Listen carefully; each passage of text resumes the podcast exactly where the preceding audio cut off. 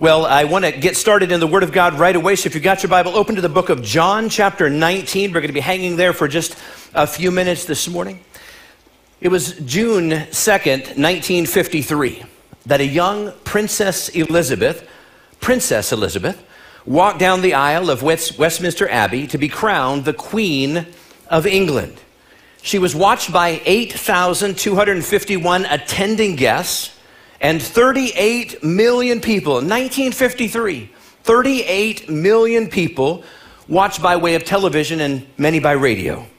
There were 2,000 journalists, over 500 photographers, 92 nations who joined in on this amazing coronation route. It was the most spectacular crowning of a royal that was ever witnessed. The crown. Let me talk to you about the beautiful crown that Princess Elizabeth then Queen Elizabeth wore.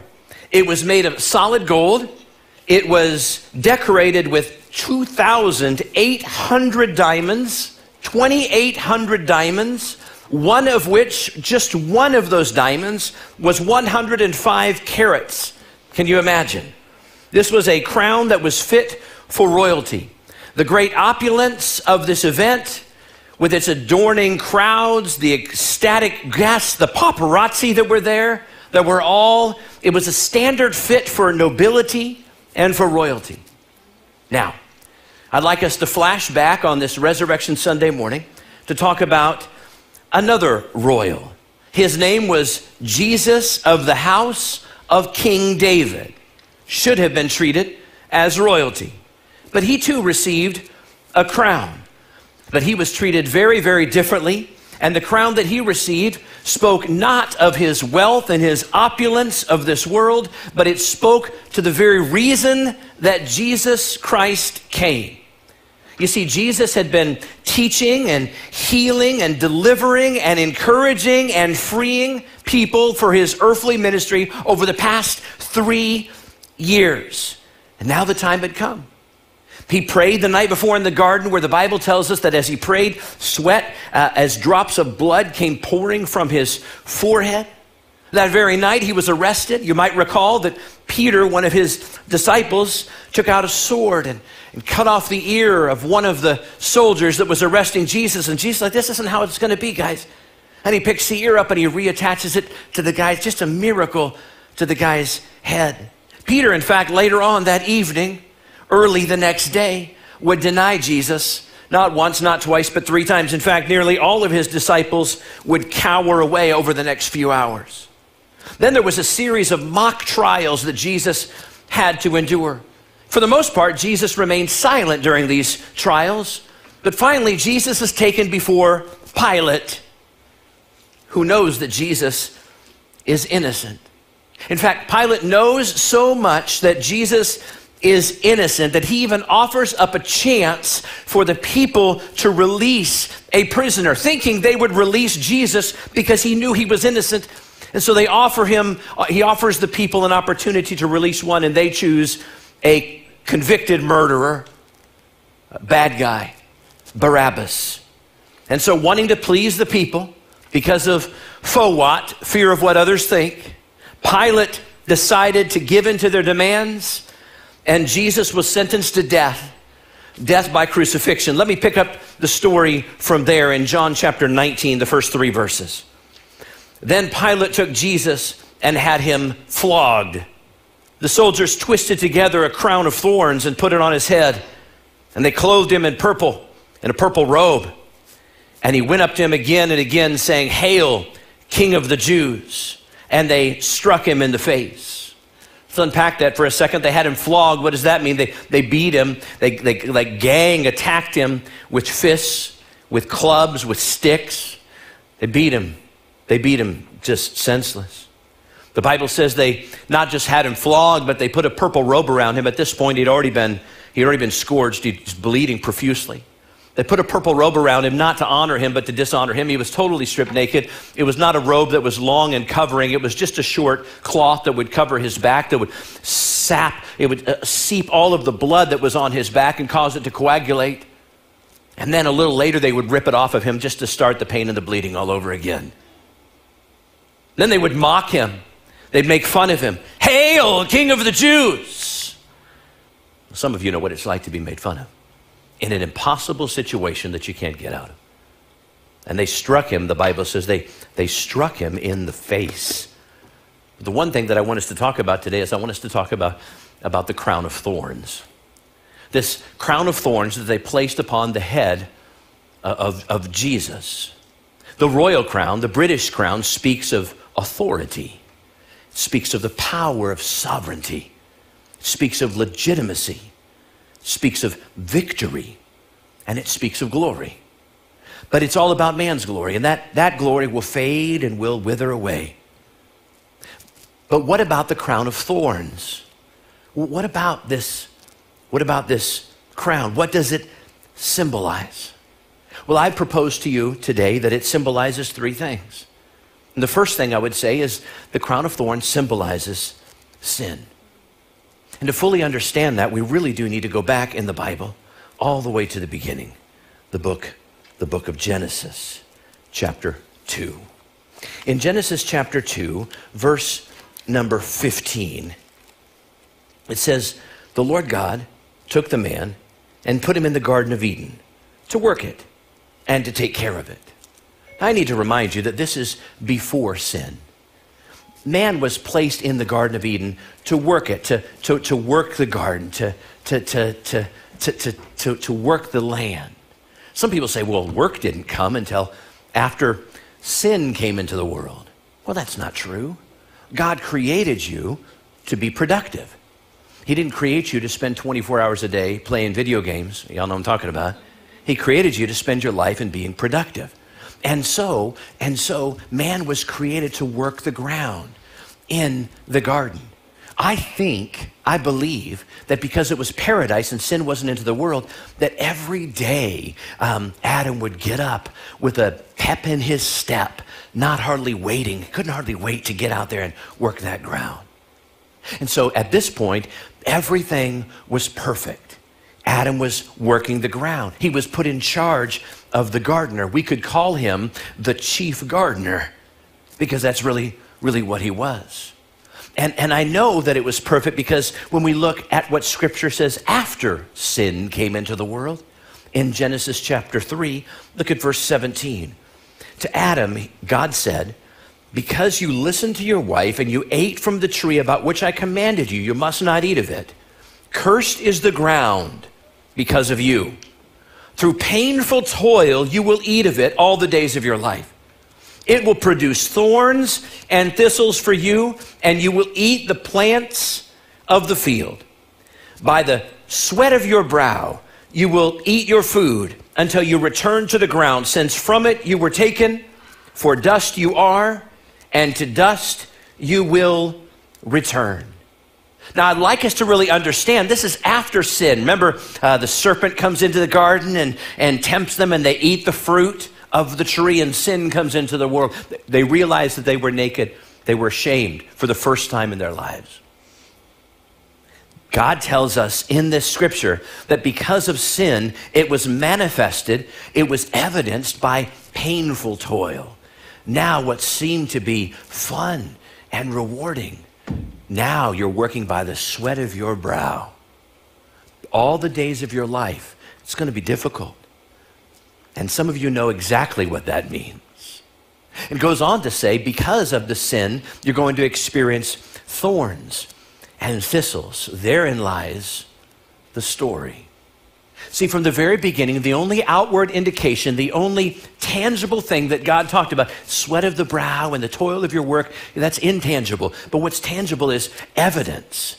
And the evidence of sin in the world are thorns. Thorns had never existed before. Now they exist in the world. The garden was now difficult to take care of. Now it was hard labor to take care of. It would never be the same. And all of this was due to sin.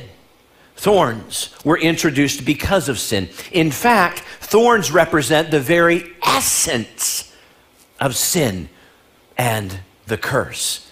I think that's one of the reasons why the crown that was placed upon Jesus' head was a crown of thorns. By the way, every time you step on a goat head, you can thank Adam and Eve for that. Thorns symbolized sin, but number two, thorns also symbolize pain. I learned something. Some of you are, may already know, and I, I don't recall knowing this before. But the thorn branches that were used to put to create the crown of thorns to put upon the head of Jesus was from a plant called euphorbia. Euphorbia is a plant that is evil through and through. It's white, sticky sap that, that comes out of its thorns are toxic chemicals that will cause your eyes to swell and could even bring about temporary blindness. When it comes in contact with your skin, you will experience tremendous pain, especially if the skin is broken, and we know the skin was broken on Jesus. It's commonly known uh, to kill dogs, cats, goats, and even horses. Once it enters the bloodstream, one of the results is it causes horrific blisters in the throat and in the mouth, severe stomach pain, and chronic nonstop vomiting. I can't even imagine going through the excruciating pain of having euphorbia thorns shoved into my skull. And, and the blood, there would have been so much blood. Emergency room doctors and nurses see a lot of bleeding in, in, in the head wounds due to profuse vas, uh, vascularity of the scalp and denseness of the connective tissues, which holds vessels open when the scalp is lacerated. Sounds really good, doesn't it? In other words, the head bleeds a whole lot. For this reason, even a small cut, small laceration on the head causes considerable bleeding. And the soldiers press those thorns into his already bleeding scalp. It must have hurt so badly. The thorns represent sin, the thorns represent pain. But thirdly, the thorns represent humiliation. The crown is supposed to be a symbol of royalty, it's supposed to be a symbol of honor. But the crown of thorns was created with the opposite intent. The goal of a crown of thorns was to humiliate, was to embarrass, was to dishonor Jesus, to cause him emotional pain. And I I believe that emotional pain can be a whole lot more difficult to bear than physical pain. And it was painful. Hail, King of the Jews, they shouted. The crown of thorns symbolized a lot. I don't think it was an accident that those soldiers, they may not have known what they were doing, but God knew that He was going to use what they were doing. When they reached and they twisted together that makeshift crown out of the euphorbia plant and its thorns.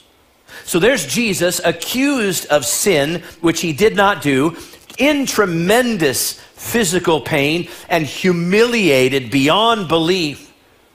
But he was innocent. Why did he endure such torture? Why did he accept all of this agony?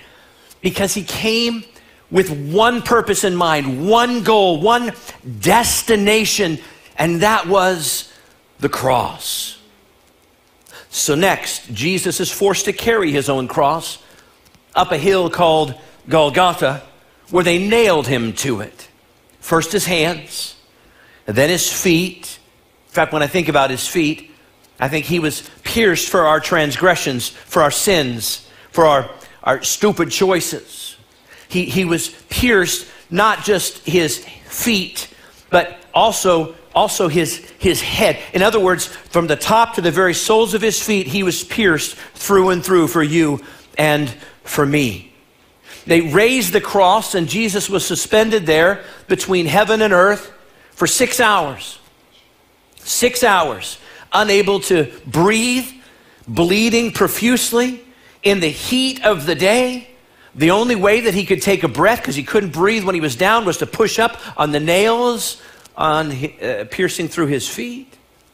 And finally, after they gave him a, a sip of the cheapest wine vinegar there was, which is ironic because the first miracle that Jesus did when he came to earth was to turn water into wine, the, the choicest of wines. And yet now they're giving him a sip of the cheap, cheap stuff just to humiliate him even more. He then declares these three words It is finished. And he bows his head and he dies. Just to make sure that he was dead, The Bible tells us that they took a spear and they stabbed him in the side.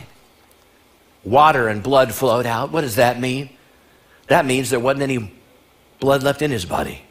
Because when water flows out, that means you, you're tapped.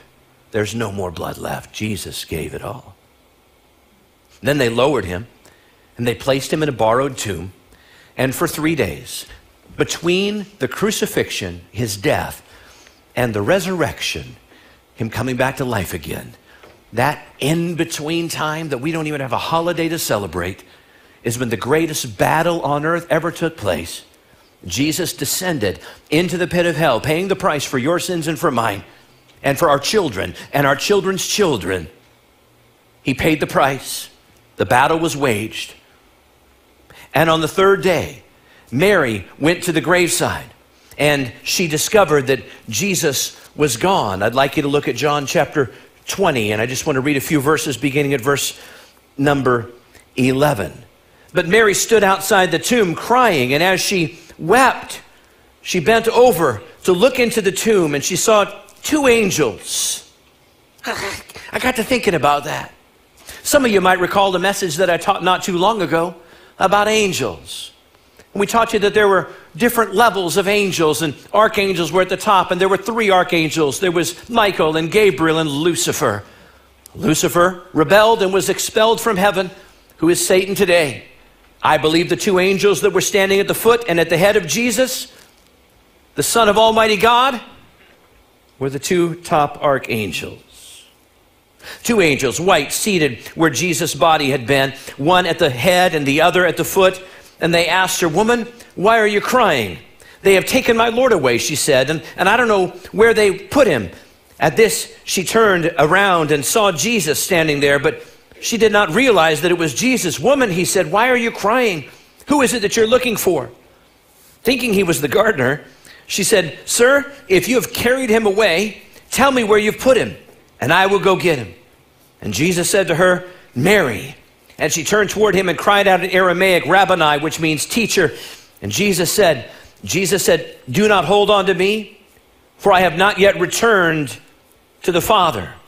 Go instead to my brothers and tell them, I am returning to my Father and your Father, to my God and your God to my Father and to your Father, to my God and to your God, Jesus said. This is the first time that Jesus ever declared this. You see, the veil had been torn in two, the price had been paid. You don't have to go through a priest, you don't have to go through a church to have communion and fellowship and talk to God. You can talk directly to God. He is available to you day and night, in the middle of the trial, in the middle of the mountaintop, in the middle of the valley. He's available to you every day of your life. Every hindrance, every obstacle, every stronghold has been torn down. You have free access to Almighty God. Talk to Him. I found it fascinating that Mary thought that he, it says, uh, she, it says that she thought that he or assumed that he was the gardener. And I thought, why is that even in there? Why do we need to know what she thought? Does it really matter? And yet I know that everything in the Bible is there for a reason and there's a purpose for every word that's in there. And then I thought about it for a little while. Well, yeah.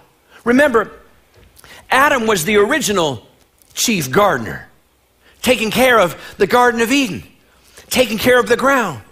And then when he sinned and his wife sinned, sin entered into the world and it manifested itself in a very tangible way by thorns in the ground that he was working. Now it was by toil, by the sweat of his brow. Now you can't, you know, you can't just take out a thorn bush at the surface. You've got to take it out at the root. And if you take it out at the root, hopefully it will not come back and destroy the garden.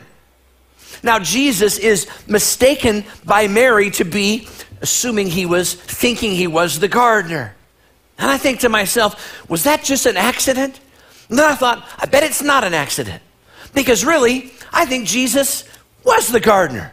Because the first Adam who took care of the garden had sinned, and now there was roots of sin manifesting itself as thorns and thistles in our lives. Y'all know when you get a thorn in your foot, it can distract you from the mission that God has you in your life. It causes you to focus all of your attention on what's ailing you, the irritant. Jesus came and he didn't just take it out at the surface level, He went down into the pit to root it out of your life so that you could be free from the snare, the web of deception known as sin in your life. Somebody say, Amen. That's the price that Jesus paid. You see, Jesus' death upon the cross and his resurrection, his returning from the dead, turned the crown of thorns into something very, very different for you and for me. It changed the crown of thorns into, first of all, a crown of victory. Before Jesus ever, before Jesus ever came and paid the price, we know that every sin that we ever committed would be held against us. The Bible is very, very clear about that. God will not entertain sin. Therefore, if we have any sin inside of us, any wickedness inside of us, God would not permit us to enter into his presence because sin separates you from God. Colossians tells us in Colossians chapter 2, verse number 13, he forgave us all our sins having canceled the charge of our legal indebtedness, which stood against us and condemned us. He has taken it away, nailing it to the cross. He took it all away. That very thing, it reminds us that when Jesus was nailed to the cross, so was the record of all our sins. When, when we give our lives to Jesus, we have victory. But it's also transforming the crown of thorns into a crown of royalty. Jesus is the King of all kings. There's one. Jesus is the King of all kings. Amen? Jesus is the Lord of all lords. And he doesn't just invite us to be a guest at his table, he invites us to be part of the family. That's a big deal. When we think about the royal family in England, royalty is passed down through what? through the bloodline. And so it is with Jesus. John chapter 15, verse number 5, Jesus says, I am the vine, you are the branches. If you remain in me and I in you, you will bear much fruit. Apart from me, you can do nothing. What, what is Jesus saying? The vine rises from the earth. Jesus is the vine. As long as the branch, that's you and me, stay connected to the vine, we get it, we get our nutrients from the vine. But if we're not connected to the vine, then the branch is dead. It's dead. What am I saying? You me, the branch, are grafted into the vine, Jesus. And when we're grafted into the vine of Jesus, we now share the same DNA. We now share the same bloodline. And since Jesus is king, when you're connected to Jesus and you have his blood flowing through your veins, you are also royalty in the eyes of Almighty God. That's what he gives to us. He transformed the crown of thorns, a crown of torment and hatred and strife and pain and humiliation and sin, into a crown of victory and into a crown of royalty. But thirdly, he transforms the crown into a crown of freedom. Freedom. The wonderful thing about following Jesus as your Lord and your Savior is you get to choose. God will never manipulate you. He will never coerce you. He will never cause you or force you to do anything. The Holy Spirit of Almighty God is a perfect gentleman. He will never make you do anything. The choice is yours. John chapter 8, verse number 36 tells us So if the Son sets you free, you will be free indeed. Jesus turned it into a crown of freedom for you today. That is why we celebrate Resurrection Sunday. That is why Easter is the crowning moment of the Christian calendar. This is the reason Jesus came. Jesus was born, and we love to celebrate Christmas. Jesus came, and we're so grateful that he came as the babe in Bethlehem. But Jesus came not to live, Jesus came to die. And after he died, he did battle. And after he did battle, he rose triumphantly and victoriously, conquering sin, hell, death, and the grave so that we can have hope and hope eternally. That's the reason Jesus came. There is a story about a missionary in Brazil who discovered a tribe of Indians in a remote part of the jungle. They lived near a very large river, but this tribe was in terrible need of medical attention. A contagious disease was ravaging their population. People were dying every day of this disease. And we can kind of connect and relate to this a little bit. The missionaries knew that there was a hospital close by, but none of the tribe members were willing to go to the hospital. And when they found out why, they thought, well, we can help them with this. The reason they wouldn't go to the hospital was because the hospital was across the river and they would never cross the river because the Indians believed that the river was inhabited by evil spirits. And to enter that water meant certain death. So the missionary went through a process. The missionary, first of all, explained to them with his words how he had crossed the river when he came to be with them, and he was unharmed. But they were unimpressed by his explanation. So he then took, took them to the bank of the river and he showed them as he placed his hand in the water and turned it around, and he was just fine. So, but they still were unimpressed with what he was showing them. So next, he decided, well, I'll demonstrate for you. So he walked into the water until he was waist deep. And he began to splash the water on himself and said, Guys, look, I'm not dying. Everything is just fine they still were not willing to go into the water. So after he explained it, after he showed them, after he demonstrated to them, all of which were good things, he realized it's time for me to go all in. So he dove into the river and he swam beneath the surface until he emerged on the other side. And when he emerged on the other side of the river, he rose his hand up in triumphant victory, and all of the tribesmen and women that were watching at the bank of the shore cheered. And then they followed him into the river, and they went to the other side where they discovered healing fresh and anew. It's kind of what Jesus did as I read the story. Jesus came and he explained through his teaching, tried to tell us the way, the truth, and the life. And then Jesus not only explained it to us, he showed us through miraculous powers and healing, and then he even demonstrated it for us. And Jesus, in the end, went all in because we needed more. Jesus entered the river of death and came out on the other side so that we might no longer fear death, but find eternal life in Him. Jesus went all in. And here's what I know I know about all of us, every one of us, in person and online. Every one of us deserves to be wearing this crown. Every one of us should be wearing the crown of sin, the crown of humiliation, the crown of shame, the crown of scorn, the crown of pain. Every one of us deserves that crown because we all struggle with sin. There is no holier than thou person in here.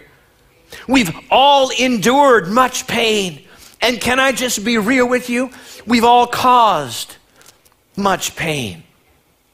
We've all experienced humiliation, and the truth be told, we've all divvied out a whole lot of humiliation in our lives as well. But because of Easter, because of what Jesus did, because the grave is empty, because Jesus lives, we can experience victory and we can experience royalty, we can experience forgiveness, we can experience new life and freedom that's found in Jesus Christ. So, for those who are in Christ, followers of Jesus, there is no more guilt. There's no more. There's no more shame. We can experience joy unspeakable, full of glory. The only way I know how to how to explain this, Trent, is, is when you can stand at the side of a the graveside of a loved one. Tears can be streaming down your face. And yet you still got joy in your heart. It's unspeakable. It's full of glory. That's what God gives to us. The peace that passes all understanding. When everybody else is looking at you and going, Why aren't you a wreck? And you might feel like you're a wreck on the inside. But God is holding you so tightly, holding you together. God is doing that. It passes all understanding. I don't get it. All I know is it's real. It doesn't mean life isn't going to suck sometimes, because it does. In fact, Jesus even said, In this world, yeah, this world, you're going to have all kinds of trouble. Take heart. I've overcome the world. He even says that Satan comes to steal and kill and destroy. But Jesus came to give us life and to give it to us more abundantly. My question for you today, as Pastor Trinity comes, is don't you want that today? Don't you want that at a deeper level today? Don't you want more of God? Paul said, You must increase, and I must decrease.